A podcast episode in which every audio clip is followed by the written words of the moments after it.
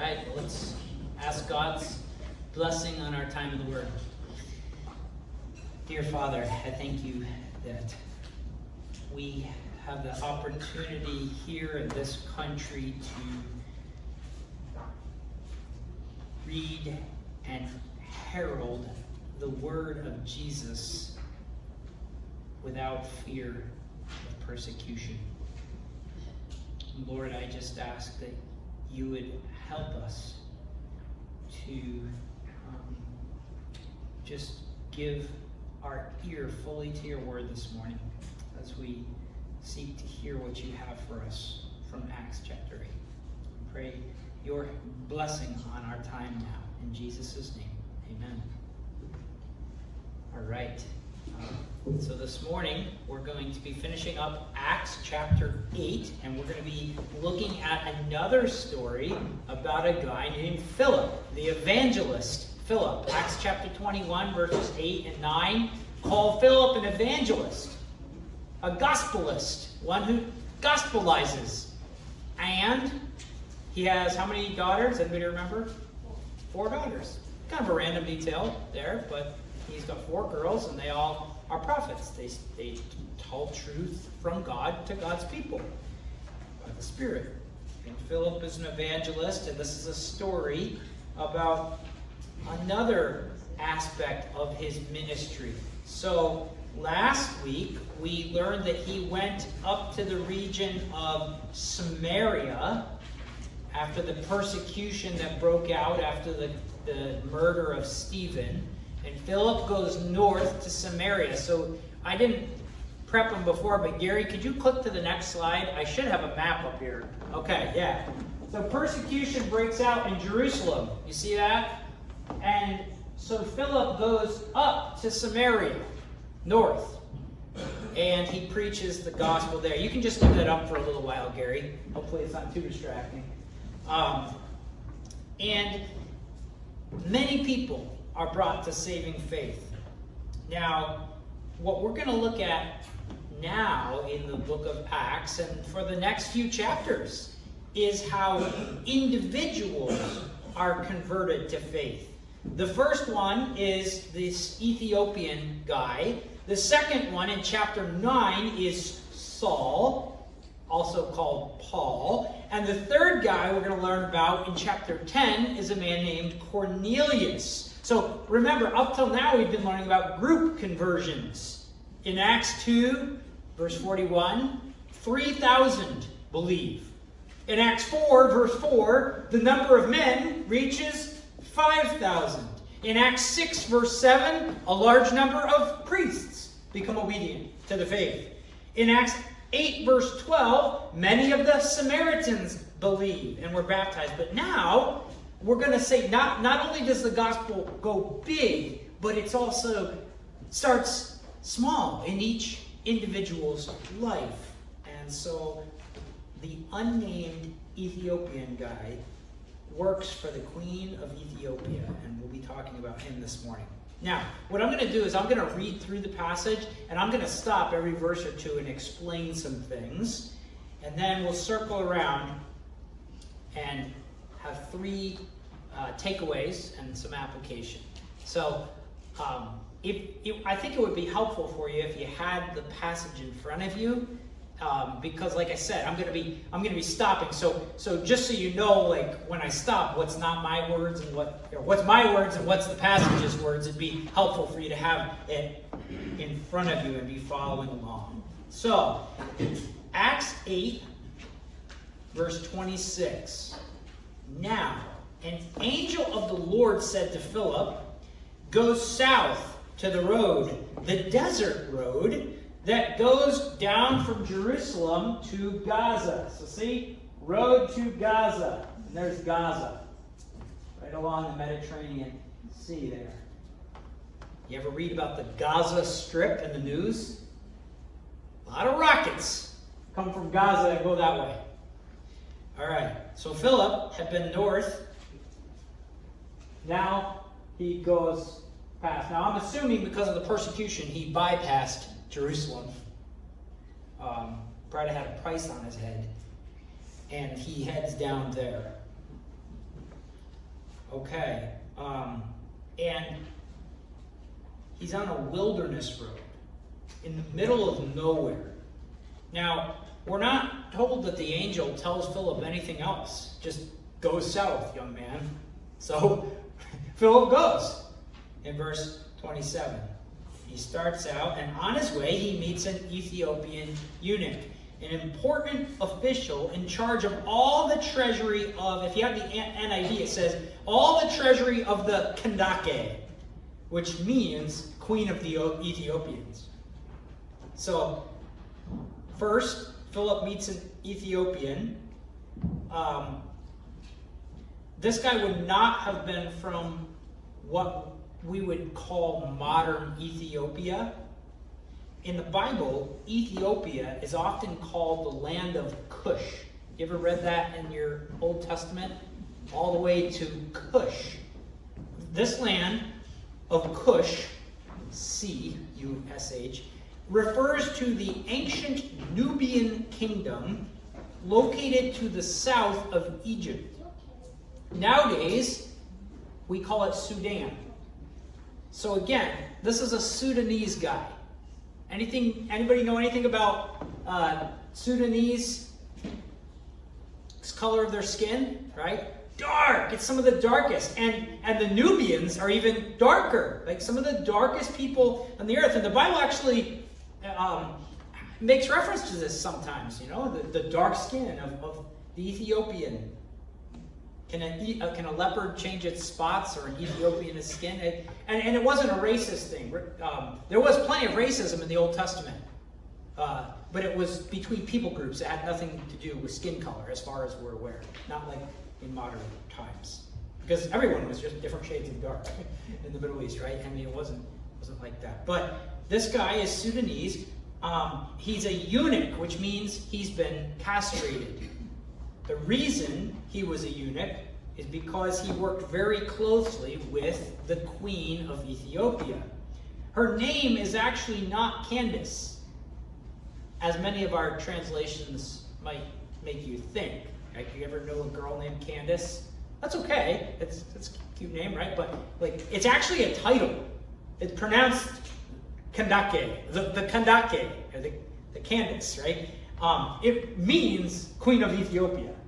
So there would have been dozens of Kandake over the years, right? Everybody who becomes the queen of Ethiopia is called the Kandake.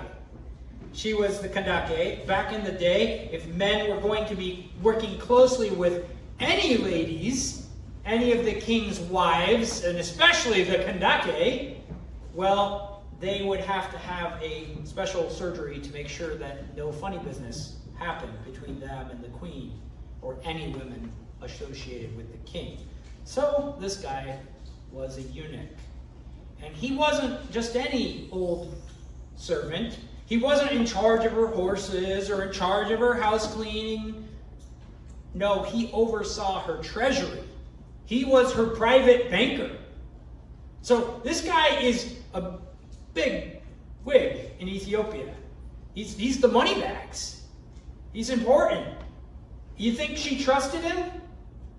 Probably. He is a trustworthy guy, reliable. And in verse 27, we learn this man had gone to Jerusalem to worship. You see that? This dark skinned Ethiopian eunuch travels from modern Sudan all the way up to Jerusalem and the only reason he would do that is if he had been converted to Judaism. He was a worshiper, a follower of Yahweh, the God of Israel. But as a eunuch, he would not have been able to participate very closely in the worship at the temple. Probably allowed in the outer courts, but that would be it. In Deuteronomy 23, verse 1, in the law of Moses, we read this No one who has been emasculated by crushing or cutting may enter the assembly of the Lord. There are many other requirements for entering into the temple. We don't have time to unpack all the reasons why. I'll just say this the temple was a, a it was a picture of going back to Eden, going back to perfection, going back to God's space, going back to the world the way it was supposed to be. And to go into the temple with uncleanness or brokenness or twistedness was basically to say, our sin that hadn't been dealt with, was to say, this brokenness belongs in the new creation. I want my leprosy in the new world that God is going to make one day.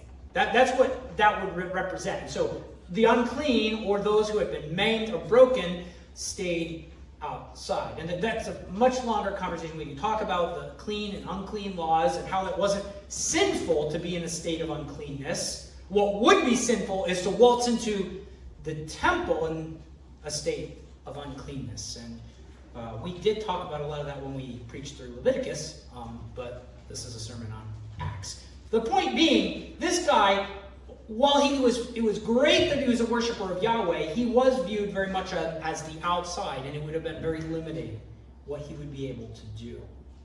And this is going to be really important for what we see a little bit later in Isaiah chapter 55 about eunuchs. So, he's in Jerusalem, and now look at verse 28. On his way home, he's sitting in his chariot reading the book or the scroll of Isaiah the prophet.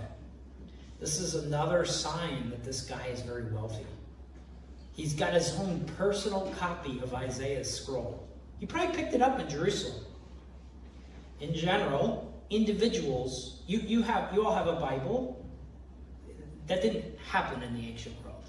People didn't just have Bibles. They didn't just have scrolls. They were very valuable, very expensive, um, and, and most people couldn't even read them if they had them you, you went to the synagogue to hear it read and you would remember it orally. But this guy can read super well. And he probably has the Greek translation of Isaiah, which we call the Septuagint. In other words, he probably doesn't speak Hebrew. He's reading from the Septuagint, the Greek translation of the Hebrew. And we can know that because we have the Septuagint. We can I have it on my computer, I don't have a hard copy of it. But what this Ethiopian eunuch is reading aloud, we see it recorded in Acts, is the Septuagint, which is a translation of the Hebrew. And verse, he's reading Isaiah, and verse 29, the Spirit says to Philip, Go to that chariot and stay near it. Then Philip ran up to the chariot and heard the man reading Isaiah the prophet. So see, he's reading out loud. And, and Philip, as he's running next to the chariot, which must have been moving quite slowly, um, says, you know, he's, he, he's keeping pace with a chariot. Um, th- there's some similarities we'll see in a minute to the prophet Elijah, with Philip being transported miraculously by the Spirit. But can anybody remember the story about Elijah in, in 1 Kings 18 running ahead of King's King Ahab's chariot? Um, there's all kinds of little fun things like this in the stories in Acts. It's like Philip's kind of like a, a prophet, like Elijah. And he's running with a chariot. All right? And, and, and then as he's running, or yeah, he says run up to it. Uh, he's running next to the chariot. He hears the guy and, and, um, and he asks him, Do you understand what you're reading? Fair enough, you know. Here's this dark skinned Sudanese guy, right? And, and he's obviously not Jewish. And he's reading Isaiah 53. And he says, Hey, do you, do you understand what you're, you're reading? He says, How can I? Unless someone explains it to me. So he says, Come on, sit with me. And this is the passage of scripture the eunuch was reading. He was led like a lamb, verse 32. He was led like a sheep to the slaughter, and as a lamb before its shearer is silent, so he did not open his mouth. In his humiliation, he was deprived of justice who can speak of his descendants? For his life was taken from the earth. That's Isaiah 53 in our Bibles. The eunuch asks Philip, Tell me, please, who's the prophet talking about? This guy who dies like a sheep, whose life is taken from the earth, who's de- deprived of justice? Who is he? Is he talking about himself? Is Isaiah speaking about his own experience? Or is he talking about somebody else. And then Philip says, I'm glad you asked, right? He begins with that very passage, and he began with it, which means he goes elsewhere. But that was the diving board for Philip into talking to him about Jesus. And as they traveled along the road, they came to some water, and the, Ethiop- and the eunuch said, Look, here's water. What can stand in the way of my being baptized? And he gave order, Stop the chariot. Then both Philip and the eunuch went down into the water, and Philip baptized him. When they came out of the water, up out, the Spirit of the Lord suddenly took Philip away. And the eunuch did not see him again, but went on his way rejoicing. Now, notice that this joy is the same joyful response to the gospel that we see back in chapter 8, verse 8, when the Samaritans come to faith in Christ. You see that? If you want to look back at chapter 8, verse 8, there's great joy when they receive the gospel message. And now, when the Ethiopian receives it, there's great joy. The gospel brings joy, it's good news. And then Philip, verse 40, appeared at Azotus and traveled. See, see, now he's teleported to Azotus, okay? And preached the gospel in all the towns until he reaches Caesarea. Azotus is about 20 miles from Gaza. Now, he preaches the gospel in all the towns until he reaches Caesarea, which uh, it's not on this map, but it's up there. And um, and then in Acts 21, when we read about Philip, he's still living in Caesarea with his four daughters. So that's the story about Philip in a nutshell. And now we're going to circle back around and we're going to look together at three things from this. And this is all on your bulletin, in the, on the back of your bulletin. We're going to look at the Lord's direction in this whole event. The, the Lord is totally directing this whole thing. Second, we'll look at Philip's message to the eunuch. And third, we'll look at the, the eunuch's salvation. So, first, the Lord's direction. As the story starts out, we read an angel appears to Philip. Most likely, this is happening in a dream. Like an angel appears to Joseph in a dream multiple times in the Old Testament and in the New Testament, both Joseph's, the husband of Mary. And, and angel, the angel communicates to Philip that he's supposed to go down on a journey, down a road in the middle of the desert, down to Gaza, a Philistine town at that time. Go down the middle of the desert. Why? Why? The angel doesn't say. Shouldn't he go to a city? A city center? A big place where there's lots of big people to learn about Jesus? This seems not to make sense. But Philip goes obediently, unquestioningly. He doesn't question the mission that God sends him on, at least not that we know of. There's plenty of times in the Bible where an angel appears to people and people question, right? So the New Testament is not afraid to point out when people question the word of the Lord from angels, but Philip doesn't question. He goes. Go down the desert road. You've had enough of a ministry in Samaria. Time to hit the hit the dusty road and go to Gaza. And a chariot appears, probably coming past him, going south back to Sudan or Ethiopia. And it's probably passing him because chariots go faster than people. And as the chariot goes cruising by, you know, Stephen's walking down this dirt road all by himself, and the dust is coming, and, and, and you know, in the desert, you can see this from miles away. He's probably been watching this dust come behind him for like, a really long time. And finally, at some point in the day, the chariot goes by him, and all of a sudden, the Spirit communicates to Philip. Verse 29. Go to that chariot and stay near it. So then Philip is like, oh, whoa, whoa, hold on. he runs up to the chariot. Now, in the book of Acts, there's several ways that the Spirit of Jesus chooses to communicate to the people of Jesus. Through angels, that happened back a few minutes, a few verses before.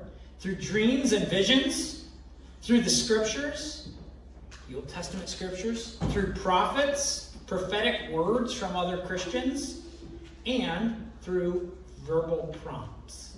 Now, some Christians um, really are, believe, usually pretty passionately believe, that the Spirit never uses verbal prompts anymore. The days of verbal promptings from the Holy Spirit are over. Other Christians go to the opposite extreme and feel like this is the normative way that the Spirit communicates with people. As if Christians are people who have a walkie talkie with heaven. And it's just constantly on. Like, yes, Lord. Yes, Lord. Yes, Lord. I don't think either extreme is correct. I believe that the Spirit can and sometimes does enable the people of God to hear a verbal word from the Lord. Do they hear it in their head? Do they hear it audibly? Well, when I have spoken with good friends or people close to me that say they heard from the Lord in that way, they've described it as an audible voice that they can hear in their own spirit, their heart. Or, as you might say, I hear voices in my head. Okay? And obviously, we have to be extremely careful with voices in our head. All the different cults and false religions of the world, almost all of them, if you look at their histories, start with bright lights, an angel speaking, and voices in the head. Okay? All the cults and false religions. Because not only does God communicate to us, but there, we are not alone in the universe. There is a spirit realm all around us. And so, if we do feel like we hear the Spirit saying something to us, we must be very careful to test what we think the Spirit is saying against the Word of God and the wisdom of the people of God. This is why the writers in the New Testament will say things like, test the spirits to see which one is from God. However, I don't believe that we can or should say that the Spirit never communicates with the people of God this way in the 21st century. So here's an, here's an example from my own experience, right? 25 years ago or so, my father woke up suddenly in the middle of the night with an overwhelming voice in his head pressing on his mind and on his heart pray for Matt. Matt was a police officer whose wife went to our church, and Matt was not really walking with the Lord at the time. And at that very moment, Matt was in ex- ex- at 2 a.m. Matt was in an extremely dangerous, high-speed chase in Argyle, and Dad prayed woke up and prayed. And then the next day, heard from Karen, the guy's wife, what, what had happened. It was at that exact time when dad was woken up to pray. And if you talk to enough Christians, you will hear dozens of stories like this. And often it has to do with prayer. Pray this, say this, Another example 13 years ago, roughly, I had a friend whose girlfriend broke up with him shortly before he was hoping to propose to her. She didn't have a great reason at the time. At least, not that she told him. It was actually really frustrating when we processed together, my friend and I, on the phone. It was a God told me to break up with you moment. So not only did he get rejected by her, but it felt like at the time, like, God, you know, like, what's going on? Come on, you've got like a walkie talkie with heaven. You, you're not supposed to marry me. Well, this girl was a Christian who'd been through a lot of trauma in her life. She'd had a really hard past. She was very fragile in her faith. She really felt like she heard the Spirit pressing on her, pushing her out of the relationship. We didn't really understand. Why? Well, only a year or so after the breakup, my friend abandoned his faith in Jesus and went down a very dark path of alcohol and drugs. He's doing better, better now from a physical standpoint. However, had he been married at the time, which was his intent, I can only imagine the trauma that that would have caused that girl. And so I want to tread a little more carefully. That That's so, it's a sobering story. But when somebody says, I just felt like God communicated something to me, um, yeah, you might want to ask questions about what that's like. But I do believe God can and does speak to his people that way. That's not the normative way. Normative ways through his word. But often, Spirit prompts us in different means. So, back to our story. Philip hears the Spirit. He gets this verbal prompt go stay near the chariot. Again, I do not believe this was a go stay near the chariot. Overwhelming sense. Do it. And he does. And he hears the Ethiopian reading aloud in the most important prophecy, one of the most ones about Jesus in the whole Bible Isaiah 53. What are the odds? Well, if God's in charge, the odds are pretty good. So we're going to circle around to that in a minute. I just want to point out one more thing about the Lord's direction in Philip's ministry. As soon as Philip's done baptizing the guy, Philip literally disappears. Then he reappears in a town 20 miles away called Azotus. So, Gary, you can click the slide now to blink. This type of thing happens in a few other places in the Bible. For example, it happens to the risen Lord Jesus in, in Luke's Gospel, chapter 24. Luke's walking along, uh, Jesus is walking along the road with a couple guys after his resurrection. And once again, they once they recognize him, he's taken from them and reappears elsewhere. Apparently, this phenomenon also happens in the book of Kings to the prophet Elijah. You can read about that in 1 Kings 18, which I mentioned earlier. Elijah running with the chariot. Uh, 1 Kings 18, verse 12. Um, the prophet Elijah can be carried by the Spirit of the Lord. This is not a normative way that God transports people, but it can and it does happen. Here's an example from something I've heard of. My brother Luke. You see a lot of crazy stuff in the jungle. I didn't mention this earlier.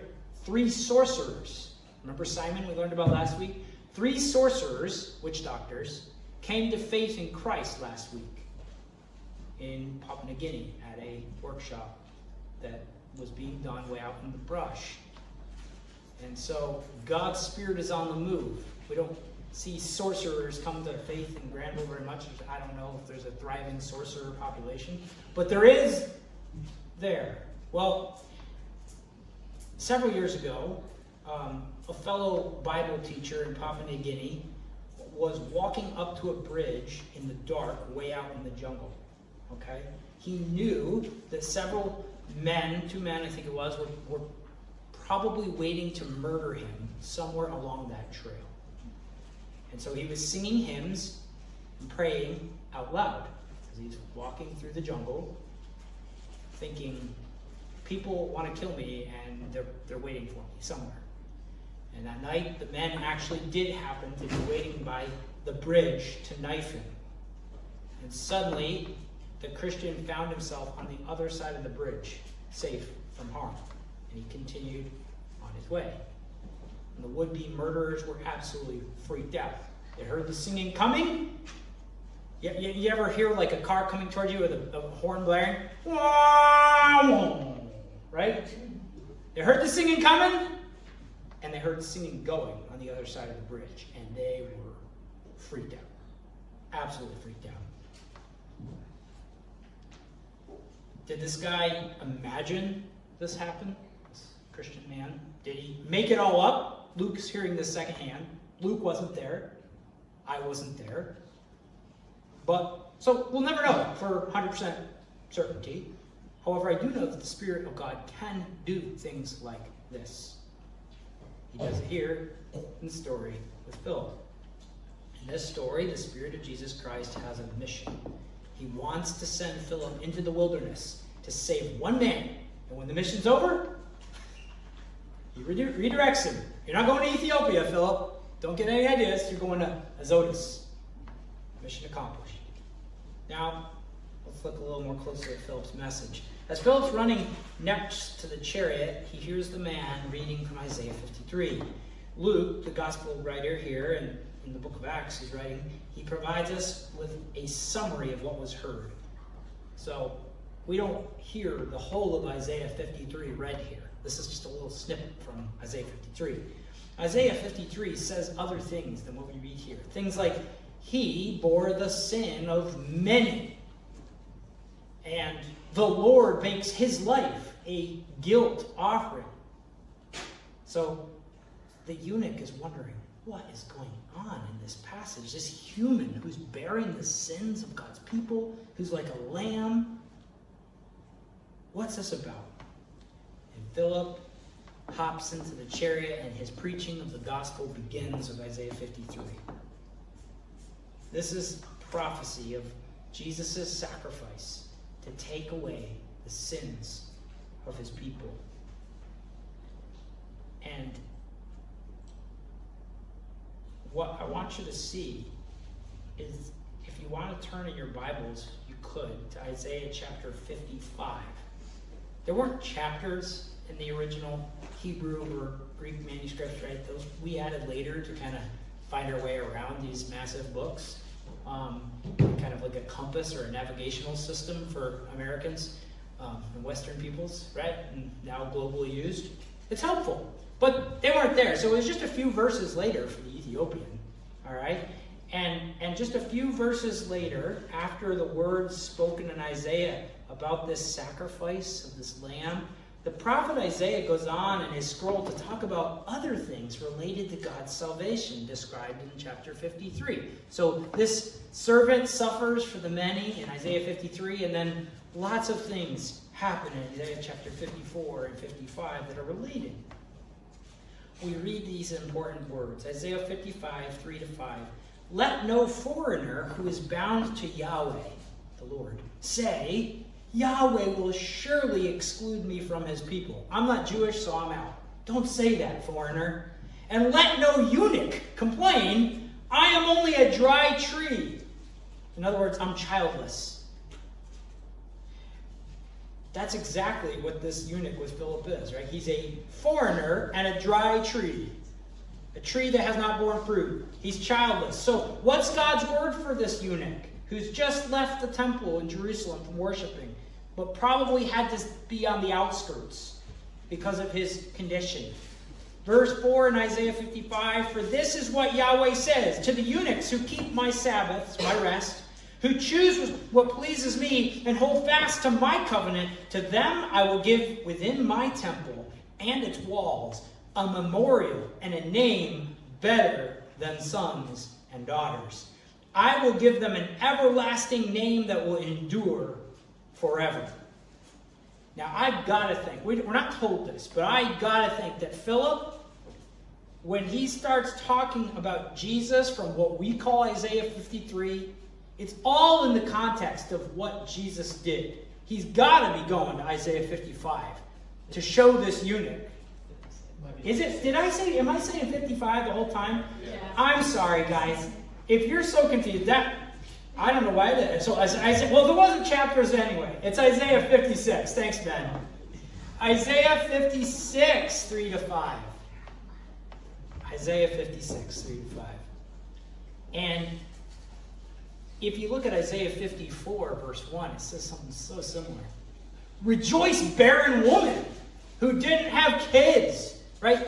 If, if you don't have kids, don't be sad because through this servant's suffering and sacrifice, you're going to become part of God's family. And you're going to have a name that lasts forever. All right? Even though you have no children to carry on your, your family name, you'll have a spiritual family. You'll dwell in the house of God with God for eternity. So the gospel about Jesus from Isaiah 53 to 56 is good news for this eunuch. Very good news. And now let's look at his salvation story. First, he wants to understand the word. You see that in verse 31? People that place their faith in Jesus, they have a desire to understand the truth about Jesus. They sing they say things like, I want to know more about this. I don't want to just be ignorant about the things of God. So tell me. Is it frustrating to read things you don't understand? Yeah. Like when I read anything about math, it's really frustrating. And I would go to my mom and I would say, Tell me. And she'd be like, I don't know. Read it again. Which, at one point, my Algebra 2 book went on a little field trip out the window and into the snow. But that wasn't good. Don't do that, Isaac. so Philip sits down and starts with Isaac. This guy wants to know what's going on. He's in the middle of the desert reading about Jesus and he's very confused. And the Spirit's like, I got a solution for that. And sends Philip out into the desert with one job tell him about Jesus, and then come home or go to his office. So he starts and he tells this man the good news about Jesus. Then verse 38, the eunuch wants to be baptized. Look, water. What prevents me from being baptized? Which is obviously a rhetorical question. The answer is nothing prevents you from being baptized. Again, like I mentioned last week about the baptism of the Samaritans and Philip, at Samaritans and Simon, remember last week's story? We don't really see a huge hesitation here on the part of Philip. He's had plenty of time. They've had some they've had chariot time together, and he knows this guy has been a worshiper of Yahweh, and it clicks. He wants to follow Jesus. He knows God's law.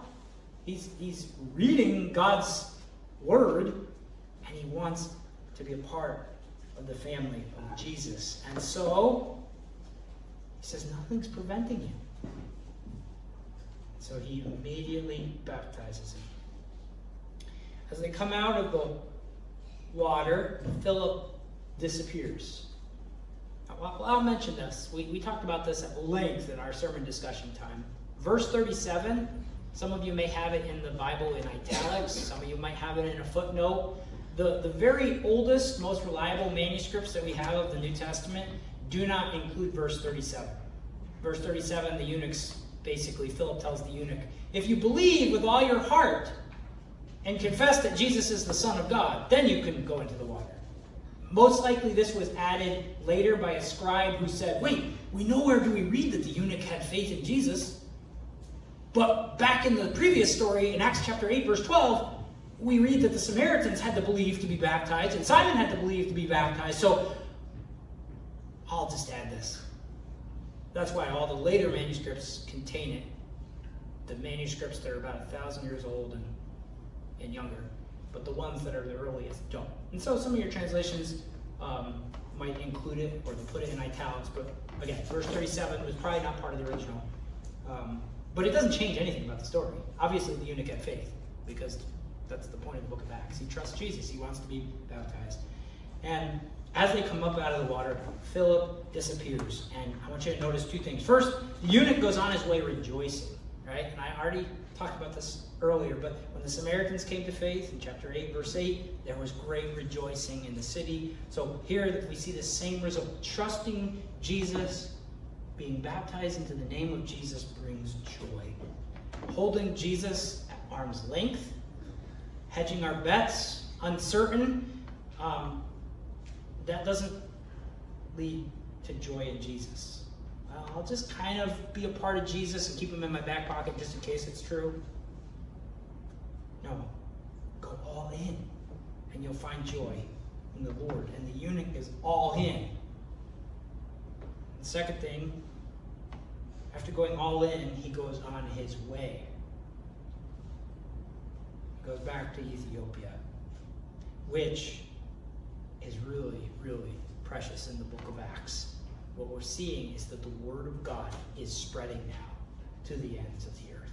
Remember Acts 1, verse 8? Jesus says this. Some of you may remember because we tried to memorize it. You will be my witnesses in Jerusalem and in Judea and Samaria, which where Philip just left, and to the outermost parts of the earth, to the ends of the earth. Do you see the progression? They were in Jerusalem. Stephen dies.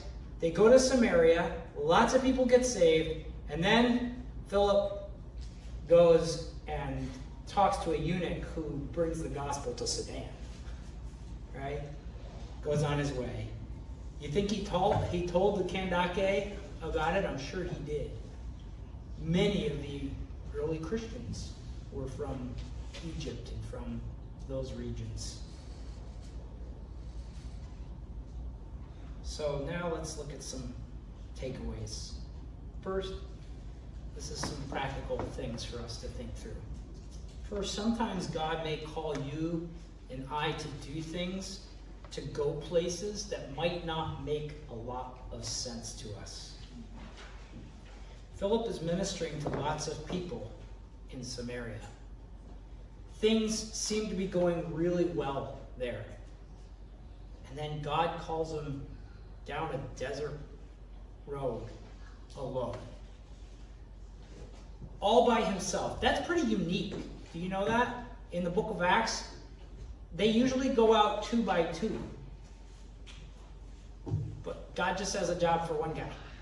Because only one guy can fit in a chariot. It's probably pretty tight. I doubt they sat on each other's laps, but you know, come up in the chariot with me. It, they're not big chariots. I don't know if you've seen them. There's only so much a horse can tow. So, anyways, it was a job for one man. We don't know what Philip was thinking, but maybe he might have wondered, huh, I wonder what God's up to.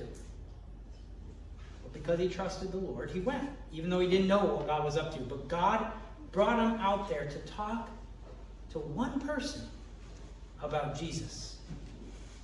That's why he went on the desert road. Which brings us to the second thing I want to mention. Maybe God has you where you're at to reach one person.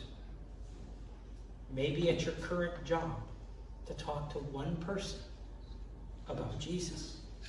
Maybe you're wondering, like, why am I here? Why am I a part of this? Why should I still be involved with that?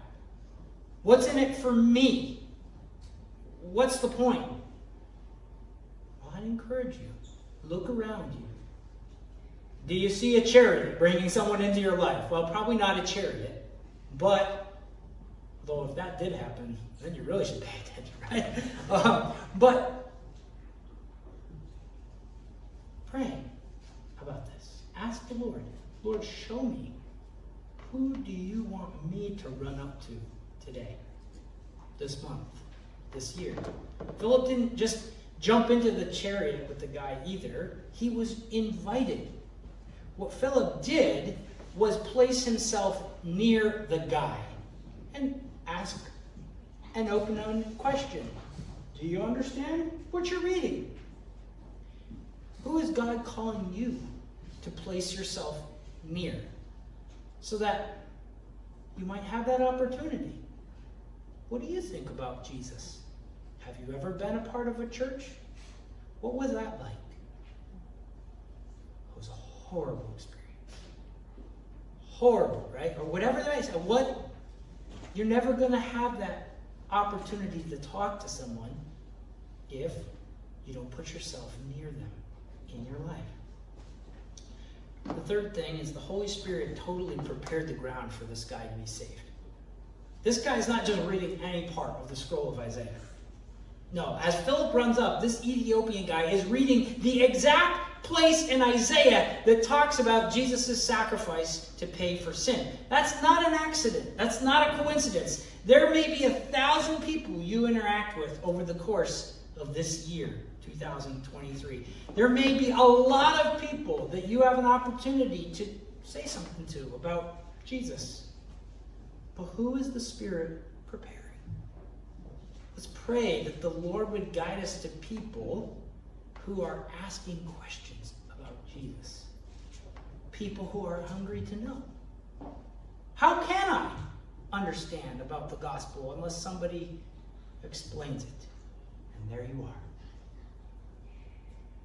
The fourth thing I want to mention is this when Philip got up into that chariot, he opened his mouth and he talked to the guy about Jesus.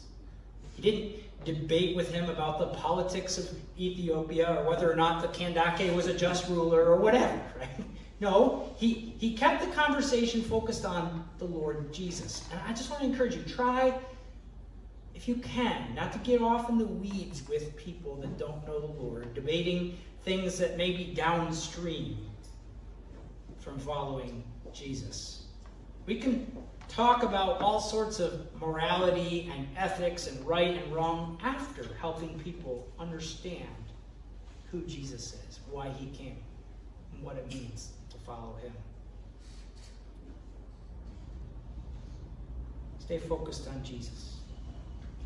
And notice finally that the Ethiopian doesn't have to be dragged to the water to be baptized. You notice that? He takes the initiative. He wants it. He asks for it. If somebody needs to be coerced to be baptized, right? Say Jesus. Say Jesus. They're not ready to follow Jesus yet. We, we can explain to people that they must be baptized to follow Jesus, but every individual's got to reach that moment in their life where they say, Bring the water. I want to follow Jesus. I'm going all in. We've talked about this many times when we've taught on baptism. But what baptism going through the waters pictures is, is two related things. One, I want to be cleaned by Jesus and be on the other side, in the new creation, on the other side of death. The water that could kill me. I want to be on that side, in the new creation, with Jesus one day. Cleaned from my sins, cleansed. And the water, so water pictures the cleansing, and water pictures going through death and staying alive because of Jesus. It's a hope of resurrection life because of Jesus. Cleansing and forgiveness and life. And going through it by the name of Jesus with trust in Jesus is different than a bath that you take, maybe not every day, but most days. It's different. That is a marker saying, I want to be part of Jesus. And in the book of Acts, it happens when people decide to follow Jesus. That's what happens. They get baptized. Right away. I'm in. I want to follow Jesus. So I just want to encourage you if you haven't been baptized, right, young or old, consider this eunuch, right? What prevents me from being baptized? What's getting in the way? Pray about it. Ask God. Are you real? I want to follow Jesus. Let's pray. Lord Jesus, I thank you for your salvation plan that included this guy who had no hope of a future family, no hope of a legacy, but who wanted to worship the God of Israel. And then, Lord, you had a mission to tell him the good news about Jesus and to bring him into the people of God, the new temple that you were building for the Spirit to dwell in. And I just thank you so much that um, you've brought so many of us to faith in Jesus. And I just pray that you would continue to work in our hearts and grow in us a desire to live and love like him. I pray this in Jesus' name, amen. Great. I'm going to ask if, uh, Ben and Hannah, you don't have Naomi with you, right? Would you guys come and uh, pass out the Lord's Supper for us?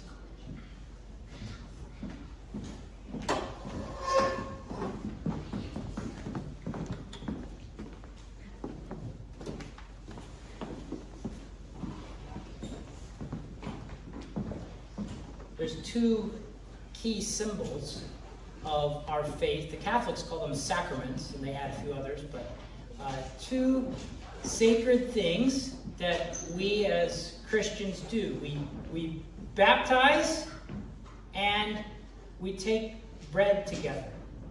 What baptism does is it's done to one person and it unites one person with many. One person is brought into the many. What the Lord's Supper does, communion does, is it's done by many people and it makes the many one. You see? So baptism unites one with many, communion makes many one. Why does it make many one? Because we are eating of the one bread together. This was part of one piece. And now, though it's many, it's still one. If you had enough time, some super glue, you were very clever, you could reconstruct this into one. That's, that's the idea, right? Is that the many are one.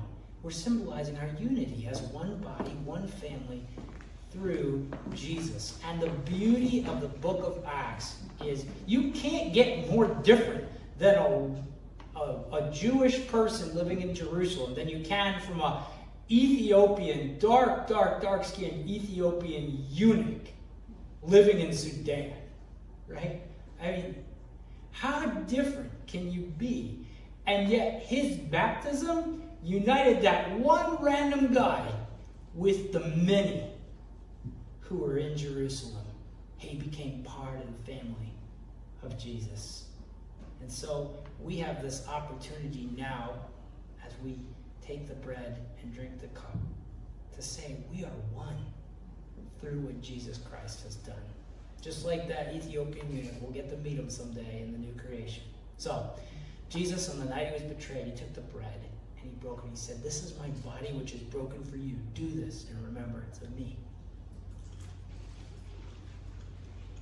In the same way, after supper, he took the cup and he said, This cup is a new covenant in my blood. In Isaiah 56, it says, To the eunuchs who keep my covenant, I'll give them a name that's better than sons and daughters. Everybody will remember them for all eternity. Well, we're still reading about this guy today, right? And you'll get to meet him someday, as well as many others because of the covenant that Jesus made with his blood. Let's drink in remembrance of him.